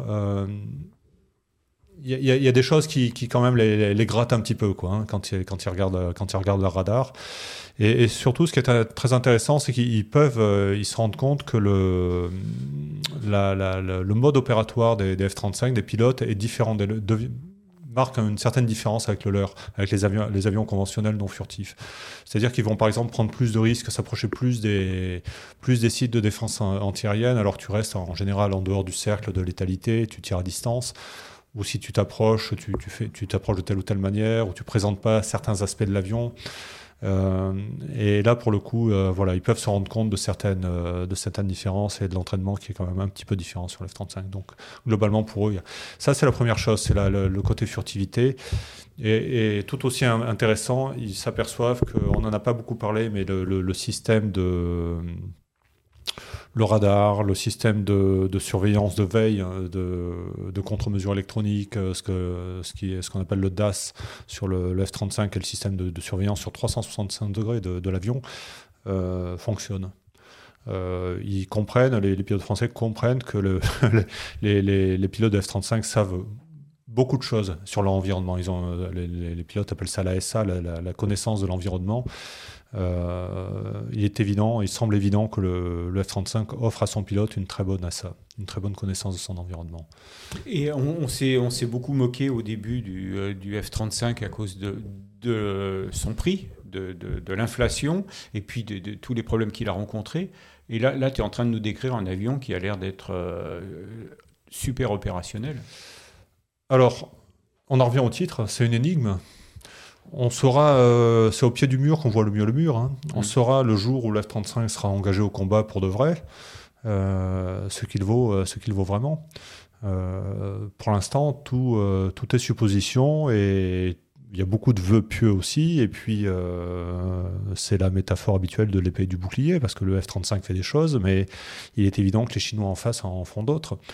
Euh, donc, euh, on sera fixé le jour où il faudra. Alors, euh, heureusement, il y, a, les Israéliens qui sont là, qui nous aident un petit peu à affiner le propos, parce que effectivement, les Israéliens ont, été les premiers à, utiliser l'avion au combat. Là encore, ils restent très discrets, mais ils ont, ils ont commencé avec cette fameuse photo où on voyait un F-35 qui survolait Beyrouth, tranquillou. Bon, donc tu te dis, voilà, il peut se promener au-dessus du Liban sans, sans souci. Pourtant, il y a des batteries syriennes qui sont pas très loin. Euh, il, serait, euh, il serait allé euh, bombarder la Syrie, peut-être. Je ne sais plus si c'est avéré ou pas. Donc, ils l'utilisent au combat. Ils l'ont acheté. Je crois qu'ils veulent en reprendre un petit peu plus. Donc, ça, voilà, ça montre que ça marche bien.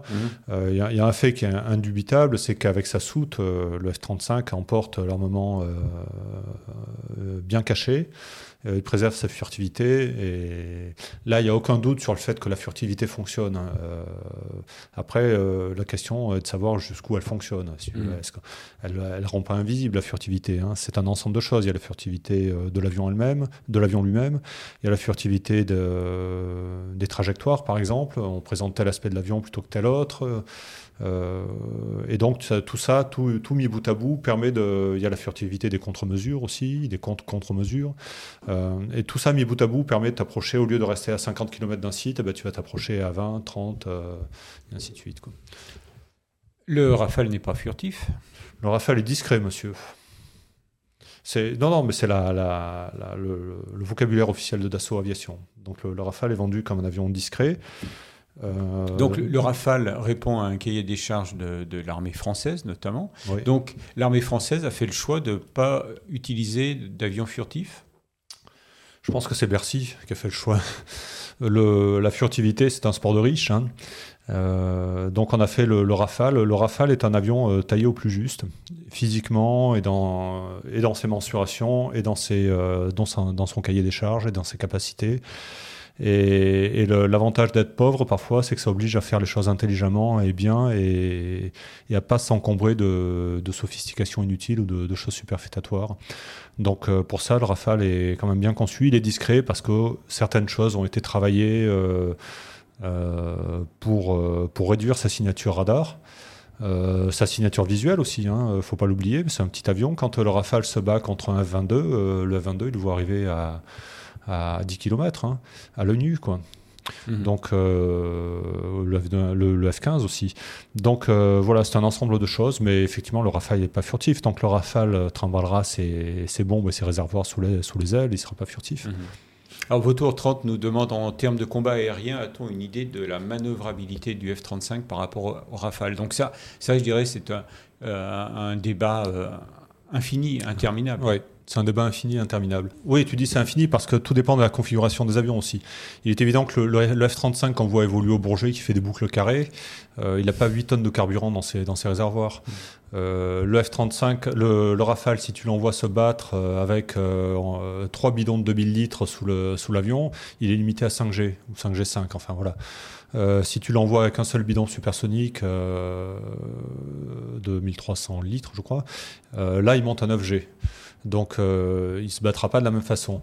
Euh, le Rafale, ça fait 20 ans qu'il attend qu'on veuille bien lui donner aussi un viseur de casque. Là, ça va arriver, mais ça a été long. hein. Il faut connaître le scénario du combat d'ailleurs. Est-ce que le combat, ça se fait à 40 km de distance, auquel cas le Rafale a le Météor, ou, même plus hein, Et le, le F-35 n'a pas aujourd'hui d'équivalent au Météor. Donc effectivement, le- Météor, c'est quoi? C'est un missile euh, MBDA à, à longue portée, un missile avec euh, Et- un statoréacteur. Et les Américains n'ont pas l'équivalent? Non, non, non, ils sont en train d'en développer un à très longue portée aussi, mais étonnamment, les, les Américains ont laissé filer un petit peu cette capacité de tir à, à très longue distance. D'accord. Euh, ils ont d'autres avantages, c'est-à-dire que les Américains, ils sont un peu bourrins et ils arrivent à 10 avions de France, ils, ils lâchent chacun 4 missiles et ils te, ils submergent avec 40 missiles et tu peux rien faire. Mais ils n'ont pas ce missile-là. Donc voilà, si c'est un combat un contre un au Météor, bien sûr, le Rafale gagne. Si c'est un combat un contre un à, distance euh, Mika euh, Amram, euh, c'est plus compliqué parce que je pense que le Rafale ne verra pas le F-35 avant que l'AMRAM vienne le taper. Euh, et si c'est un combat rapproché, euh, on peut se souvenir quand même de, des images du F-35 au Bourget où il montrait quand même une, un très bon niveau d'accélération. Donc c'est un avion qui, doit, qui, qui, qui, je pense, garde son énergie et peut tourner serré euh, pendant longtemps. Donc, et en plus, qui offre le viseur de casque à son, à son pilote. Mmh. Donc, euh, je sais pas. Après, ça dépend aussi bien sûr du pilote. Donc, euh, comme tu le disais, c'est euh, quand euh, c'est le jour où on les, ils seront engagés pour de vrai que là, on verra ce, ce qu'il faut. bon, voilà. 80% du temps, c'est du fire and forget dans les scénarios. Explique la zone aéro. Tu encore une fois, oui, ça, ça dépend du, du, scénario, mais c'est vrai que les, les, gros exercices qu'on voit aujourd'hui, euh, c'est ce que dit euh, la zone aéro, c'est du tir euh, hors de portée visuelle. Donc c'est du guidage radar, c'est du... Oui, bien sûr, par les ondes de données aussi. Enfin, c'est ça que travaillent les armées occidentales aujourd'hui.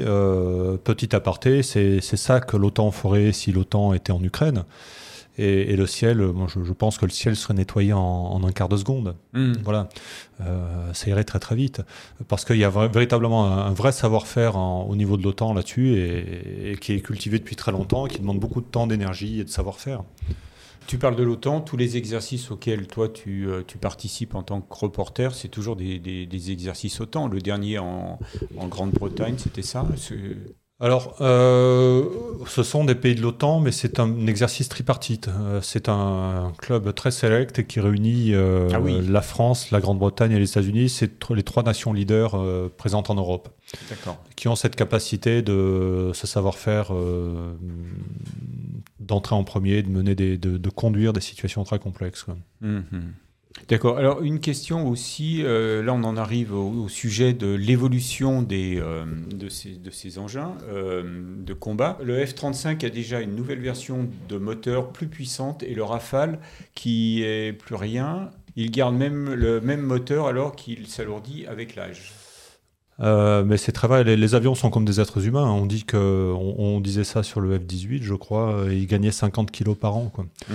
Donc quand tu mets un avion euh, au bout de, de 20 ans, de, eh bien, il a gagné une tonne, une tonne de boîtes. Hein, mmh. Principalement, c'est des boîtes électroniques. Quoi. Donc, euh, alors non, le, le F-35 garde le, le, réacteur F-135. Par contre, le, le réacteur F-135 évolue comme le, le, réacteur du Rafale évolué, mais on est aux États-Unis encore une fois. On est en cours d'évolution de ce, de ce, réacteur. Alors oui, c'est en cours d'évolution. de développement, je veux dire. Le, le problème du F-35, c'est que donc euh, du, du, réacteur F-135, mm -hmm. c'est que c'est un, un, moteur qui pousse énormément. Euh, donc je reviens, il fait, euh, je crois, 14 tonnes à sec ce qui est pratiquement l'équivalent de, de, deux réacteurs du Rafale réunis avec la post-combustion. Mmh. Et 19 tonnes, euh, 19 tonnes avec la post-combustion, donc c'est ce qui en fait très largement le moteur le plus puissant euh, du monde occidental, on va dire. Euh, c'est un moteur qui chauffe beaucoup, donc qui s'use beaucoup et qui doit fournir aussi beaucoup d'énergie électrique à tous les systèmes embarqués. Euh, là, Lockheed Martin développe actuellement le bloc 4 du, du F-35 pour la modeste somme, je crois, de, on en est à 20 milliards de dollars ou 16, 16 milliards de dollars, enfin un truc euh, encore une fois ahurissant pour, mmh. pour développer une, une, un nouveau bloc, euh, qui aura un nouveau radar, beaucoup de, une, un nouveau, euh, une nouvelle interface dans le cockpit, des nouvelles euh, contre-mesures électroniques, enfin, beaucoup de choses nouvelles et, euh, et, qui sera équipé aussi pour contrôler des drones à distance, enfin et ainsi de suite, et qui donc euh, aura besoin de plus d'énergie électrique et qui aura besoin de plus de puissance parce qu'il va s'alourdir. Et donc on développe, euh, c'est euh, mince j'ai un trou, c'est Pratt ou c'est G qui fait le F135, euh, le, le, chat va nous le dire. Enfin le motoriste développe la, une version qui s'appelle le F35, le F135 ECU euh, qui sera euh, qui sera plus puissante. C'est en cours de développement, ça vaut la encore une fois ça vaut la peau du cul, mais ça ça, ça va arriver. -hmm. Il y a une oui. Et côté Rafale. On en reste au M88, euh, je sais plus quelle version. Euh, globalement qui reste au même niveau de puissance. Euh, on avait évoqué il y a quelque temps la possibilité de faire monter la puissance du réacteur jusqu'à 9 tonnes pour les Émirats arabes unis, parce que pour les pays chauds notamment, parce qu'on sait que quand il fait chaud, il faut plus de, plus de puissance pour décoller. Euh, enfin, c'est pas ça, c'est que le réacteur perd un peu de sa puissance et donc il en faut plus au départ. Mais euh, ça coûte cher, mon fils. Et, donc, euh, et puis les, le motoriste dit que les, pilotes sont des enfants gâtés, hein, que plus on leur en donne, plus ils en veulent. Mhm. Donc voilà, faites avec ce que vous avez et ça ira bien comme ça. Dernière chose, dernière chose, c'est que qu'on évoque rarement quand on ne fait pas monter la puissance d'un moteur comme ça, c'est pas ça impacte énormément l'avion. C'est-à-dire que notamment dans le Rafale, qui est un tout petit avion, enfin un avion relativement petit, euh, le moteur est à l'étroit.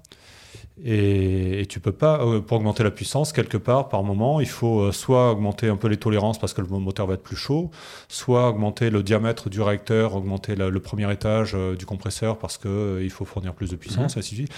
Ben non, le Rafale, je suis désolé, c'est pas possible parce que le moteur est déjà à l'étroit. Et le, F, le F-35, c'est peut-être un peu pareil, mais je pense qu'il y a plus de tolérance. Pendant que tu nous expliquais tout cela, le chat nous a dit que le motoriste était Pratt, et Whitney. voilà. Alors justement, euh, General Electric a gueulé comme un putois et voulait faire une version concurrente, hein, euh, parce que c'est quand même un sacré marché. Hein, 3000 mmh, euh, mmh. avions dans le monde, avec des moteurs qui coûtent qui, X dizaines de millions de dollars, qui s'usent.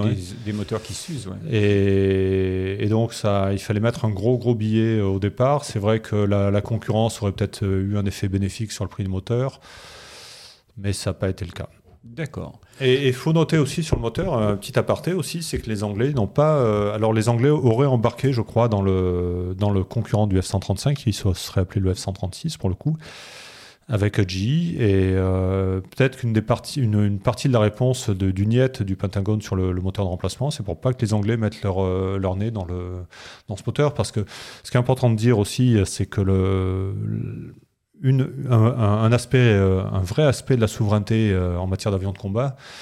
À la limite, dessiner un avion de combat, beaucoup de monde sait le faire. Euh, un moteur, c'est très très compliqué. La vraie souveraineté, elle est, elle est là aujourd'hui. Elle est dans le moteur.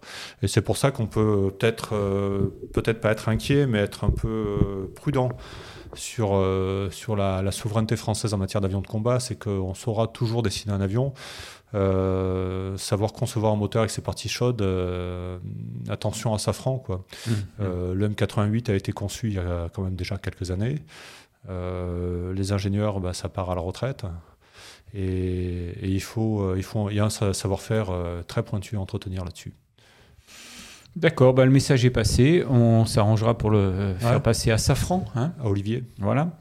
Moi, ce qui m'intéresserait de savoir, c'est euh, où en est la Suisse dans, dans, ses choix de, de, l'avion de, de, combat pour remplacer, pour remplacer quoi Est-ce qu'on a, est qu'on a un, annonceur suisse ou pas? Est-ce qu'on peut dire. Euh, qu'est-ce qu'on peut dire, Gilles? On n'a pas d'annonceur suisse, donc tu es libre de tes propos. C'est une très bonne question, la Suisse. Euh, tout le monde a été très très surpris par le, par le choix des Suisses en matière, de, en matière d'avion de combat. les Suisses ne sont pas véritablement menacés par leurs voisins. Euh, ils ne sont pas connus pour leur propension à aller bombarder euh, l'Asie centrale ou le Moyen-Orient. Donc on pensait euh, tout bêtement qu'ils avaient besoin d'un avion d'interception ou de police pour faire la police du ciel mmh. ou un intercepteur, quoi, hein, tout simplement comme ils avaient auparavant. déjà le choix du F-18 était assez marrant. Et puis et, petit avion, c'est pas non plus, c'est pas un pays continental. Enfin, c'est pas un pays qui a la taille d'un continent. Et donc ils sont partis vers le F-35 qui euh, ont été en bonne logique le, dernier avion à prendre pour faire de la mission de, police du ciel. C'est pas c'est pas un intercepteur, c'est un bombardier le F-35. Hein. c'est avant tout un bombardier. À quoi ça sert d'être furtif en Suisse, euh, en Suisse? À quoi ça sert d'avoir de pouvoir emporter des, bombes en soute? Euh, Et ainsi de suite, ainsi de suite. Donc choix très surprenant. Moi j'ai pas le mot de la fin. Écrivez-nous si vous l'avez, mais je n'ai pas le mot de la fin. Mais donc là, la, Suisse a signé le bon de commande. Elle a sélectionné le F-35. Je ne sais pas si elle a signé, si elle a versé un acompte ou pas. J'avoue que je n'ai pas révisé cette, cette partie. Parce qu'elle Mais le choix du F-35. Elle, avait, elle avait déjà fait ce, choix, puis il y a eu un rebondissement, non? Alors, euh, auparavant, elle avait fait le choix du Gripen qui, en toute honnêteté, me semblait beaucoup plus cohérent. Il y avait eu le choix du Gripen et il y avait une votation euh, des Suisses qui avait fait que ce choix du Gripen avait été invalidé. Eh ben, pas de peau pour les contribuables. Euh, vous n'avez pas voulu le Gripen, ben, vous aurez le F-35. Voilà, c'est pas de chance. On vous l'avait dit, mais vous l'avez fait quand même. Euh, petit Luc demande euh, l'Allemagne. L'Allemagne, oui, va commander du F-35 aussi, c'est incroyable. C'est comme ça. Alors, c'est une question qu'on n'a pas évoquée, mais pourquoi aussi tous ces pays d'Europe achètent du F-35, enfin certains pays d'Europe? C'est pour cette fumeuse histoire de, de capacité nucléaire. Depuis quelques dizaines d'années, certains pays en Europe ont une délégation de, j'allais dire une délégation de tir, non, parce que les, munitions nucléaires restent sous contrôle américain, mais ont dans, au sein de l'OTAN cette mission de, de bombardement nucléaire. Et donc, pour tirer des bombes nucléaires américaines, qui leur sont prêtées. Les Américains sont quand même sympas, hein. ils gardent la, bombe à eux, mais ils disent tiens, bah, tu la prends, tu vas aller la jeter là-bas, mais tu dis que c'est moi. Hein. Et, donc, euh, ils, ont, euh, ils ont des avions qui sont euh, qualifiés pour tirer ces bombes nucléaires. C'est quand même super pratique aussi pour l'industrie américaine, parce que l'industrie américaine, c'est elle qui décide si l'avion est qualifié ou pas. Et ça coûte cher. Et là, en donnant le F-35, ben, on dit aux Européens, ben, tenez, voilà, vous avez le F-35, c'est bien, vous allez pouvoir garder la mission nucléaire. Et les F-35 sont quand même. Euh, les, Européens disent, certains Européens disent, ah ben chouette, parce que justement, on voulait garder cette mission nucléaire, parce que grâce à ça, on est des gens importants. Donc voilà, le, F-35 euh, s'appuie aussi sur cette mission nucléaire qui est euh, à dormir debout, parce qu'il s'agit quoi? Il s'agit de, larguer une bombe à gravité comme il y a comme on a fait, comme les Américains ont fait sur Hiroshima, quoi. C'est-à-dire passer au-dessus de l'objectif ou passer très près et larguer un, suppositoire qui va tomber. Euh, quand la France, depuis plus de 20 ans, utilise un missile à stato-réacteur avec euh, quelques centaines de kilomètres de portée qui est quand même hautement plus dissuasif que ces vieilles bombes B-61 que, les Américains modernisent consciencieusement. Ils dépensent quelques milliards à chaque fois pour la moderniser. Mais c'est euh, un, un, procédé antédéluvien et, voilà. Hmm. Ça fait vendre du F-35. Et oui. Bon, et est-ce que le F-35 est, est copié aujourd'hui? Malheureusement, j'allais dire pour ceux qui le copient, oui. Mais il n'y a pas de honte à copier. Euh, Alors qui? Qui copie? Ah, Je laisse un peu de suspense. Il n'y a pas de honte à copier parce qu'on apprend toujours en copiant. Ce qu'il ce faut, c'est comprendre ce qu'on copie et puis utiliser intelligemment l'information qu'on récupère. Donc les Chinois sont allés, euh, on dit, euh, le, le, je crois que c'est le, pas le New York Times, mais c'est le, enfin c'est un journal américain. Euh, le Wall Street Journal, qui, avait sorti un article il y a une dizaine d'années en expliquant que, en long, en large, en travers, que les, Chinois avaient, copié les Américains en allant simplement sur les serveurs. Enfin, ils s'étaient débrouillés, ils avaient euh, chargé quelques téraoctets de, données. Et ils ont fait un avion qui s'appelle le J-31 qui est copié sur l'américain, mais euh, ils ont fait ça de bien. Ils l'ont fait très bien les Chinois parce qu'ils n'ont pas retenu la, version décollage court et atterrissage vertical. Donc ils sont pas emmerdés avec ça. Ils ont fait un biréacteur euh, qui est une copie conforme extérieurement du, F-35, mais sans cette contrainte du décollage vertical. Mhm, mhm. Ça, c'est la première copie chinoise. On s'y attendait. Il s'appelle comment celui-là? J31. J31, d'accord. Et les Je note. J31, voilà. Et, et la deuxième, alors c'est pas vraiment une copie, mais les, euh, c'est une réponse, plutôt on va pas appeler ça une copie, on va appeler ça une réponse russe, qui est le Sukhoi 75, Checkmate, qui a été présenté il y a quelques mois pour la première mmh. fois et qui est une réponse au F-35 parce que c'était un monoréacteur euh, furtif qui se veut furtif avec des soutes à munitions. Euh, mais encore une fois, sans la contrainte du, décollage court et atterrissage vertical, et que je trouve assez remarquable parce que euh, les Russes ont encore, ils n'ont pas tous envoyé au front, ils ont encore des, bons, des mecs qui savent réfléchir et des bons aérodynamiciens et des, des gens qui réfléchissent en, qui ont l'esprit assez ouvert et c'est un avion qui est quand même très très intéressant. On ne sait pas s'ils auront l'argent pour le, pour le développer, pour l'industrialiser, mais voilà, c'est une réponse clairement au F-35. Alors en vrac euh, des questions, euh, pouvons-nous imaginer un avion européen? Bah si, c'est ce qu'on fait depuis euh, 10 ans et qu'on va faire encore pendant 20 ans, on va, on va continuer à imaginer.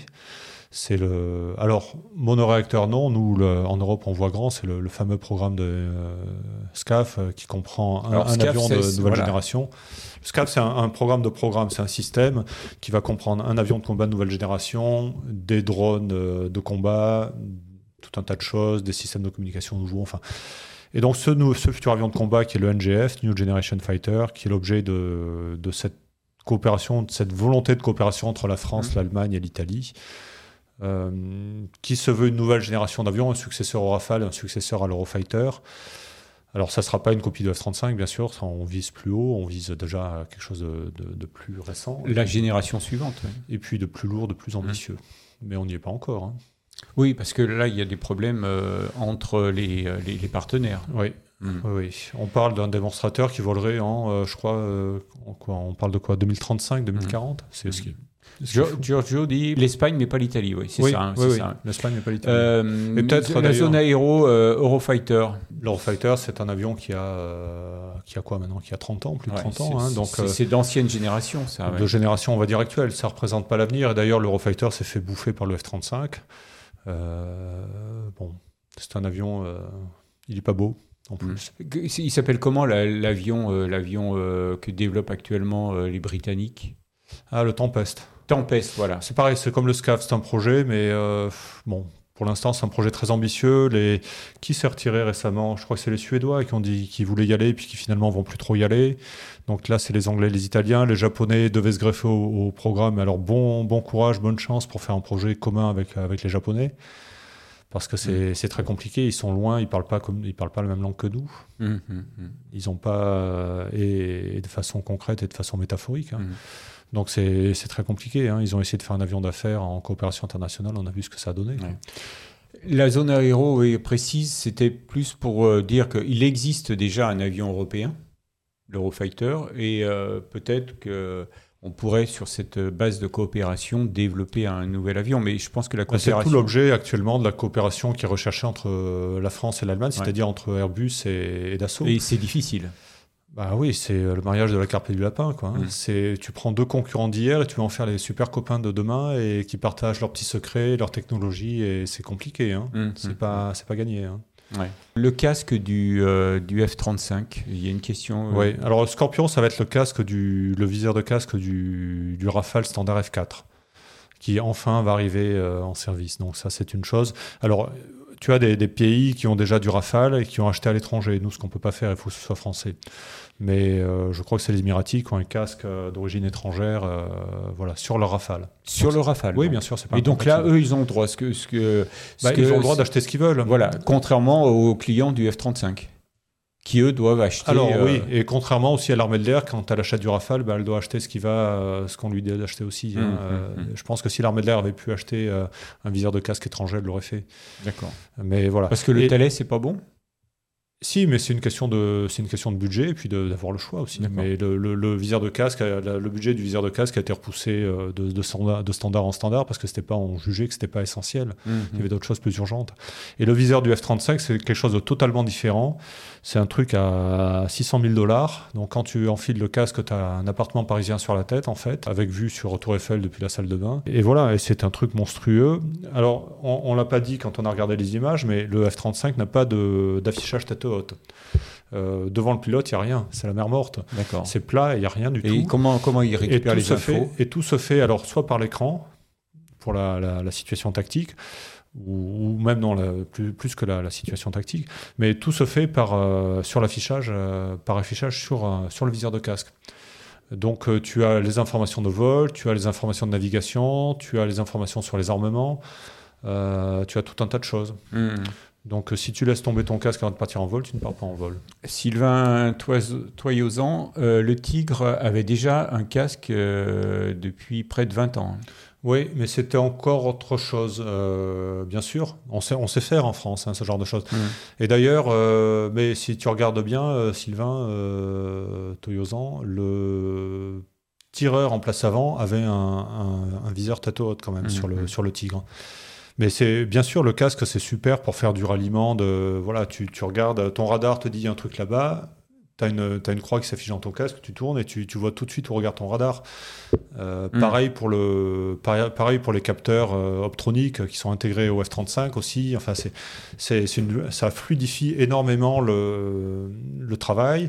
Ça sécurise beaucoup euh, les échanges parce que quand quand ton allié te, transmet une piste et te dit voilà, moi je regarde là-bas, regarde aussi, on va tirer là-bas, ça te, ça, te le, ça te, le, dit dans ton viseur de casque et tu regardes et effectivement tu mm. regardes la même chose que ton allié. Le problème sur le F-35, c'est qu'ils ont été hyper ambitieux. Les Américains ont été hyper ambitieux. Ils ont mis énormément de choses. C'est très compliqué à utiliser. Ça, il y a même le risque de surcharge euh, du pilote cognitive parce qu'il a trop d'informations qui s'affichent sur le casque. Et, un truc bête, euh, quand il s'agit de tirer au canon, quand tu as une tu as la mire sur ton affichage tête-haute, ben, la mire elle est dans l'affichage, elle est dans la vitre, elle, est fixe.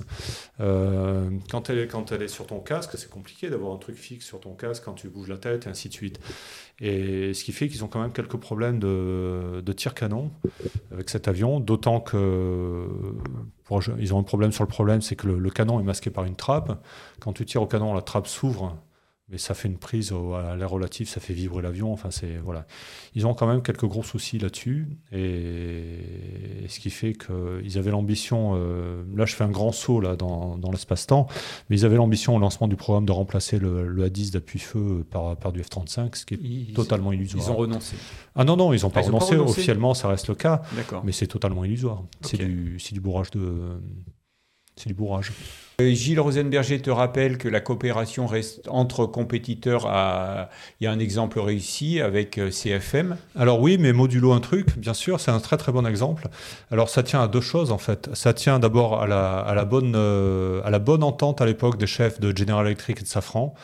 Euh, c'était, euh, ça s'est joué vraiment au niveau personnel. Ce sont les deux patrons des deux boîtes qui sont, qui sont bien entendus, qui sont mis d'accord, qui sont serrés la main. Et euh, c'était euh, Ravier, je crois, euh, pour Snecma à l'époque. On va nous le dire. Euh, ça, c'était la première chose. Et puis la deuxième chose, c'est que les- le partage des tâches est très très net. Ce qui n'est pas le cas pour le SCAF. Enfin, la, la bataille homérique du SCAF en ce moment, c'est la, la question du partage des tâches et de la propriété intellectuelle. Sur, euh, sur le CFM 56 euh, franco-américain, euh, CFM fait la, la partie froide, la, la- la soufflante à l'avant, Ouais. et les Américains font les parties chaudes. Et les parties chaudes, c'est les parties nobles et les parties qui demandent le plus de, de travail et de compétences. Hmm. Euh, voilà à quoi ça se joue. Hein. D'accord. un partage des tâches quand même. Mhm. Et ça, ça fait une différence énorme. Ok, bon, eh ben, je pense que, euh, ok, pour le CFM 56, moins pour le LIP. Peut-être, mais je, je pense que sur le fond, ça reste un peu la même chose quand même. Mais Ça veut dire pense- que pense c'est un, un partenariat euh, déséquilibré, tu penses? D'un point de vue technologique, euh, oui, oui, le- le- les, les parts de travail sont, les charges de travail sont pas les mêmes. Est-ce que c'est ton Mais avis c'est tout bénéfice, c'est tout bénéfice pour, euh, pour, euh, pour CFM et pour Safran qui, euh, qui a mis le pied à l'étrier sur un programme très, très réussi. Ah Bah oui. Je, m'associe au chat pour te remercier. euh, on a passé vraiment un très très bon moment. J'ai beau lire avec attention tous tes articles sur le F-35 depuis une quinzaine d'années. Ah, J'ai encore appris plein de choses aujourd'hui. Donc merci, merci Fred. Eh bien, merci à tous. Donc vous pouvez nous, donc nous retrouver sur tous les réseaux sociaux Twitch, YouTube, TikTok, Twitter, Instagram, Facebook, and so on. Au revoir les gens.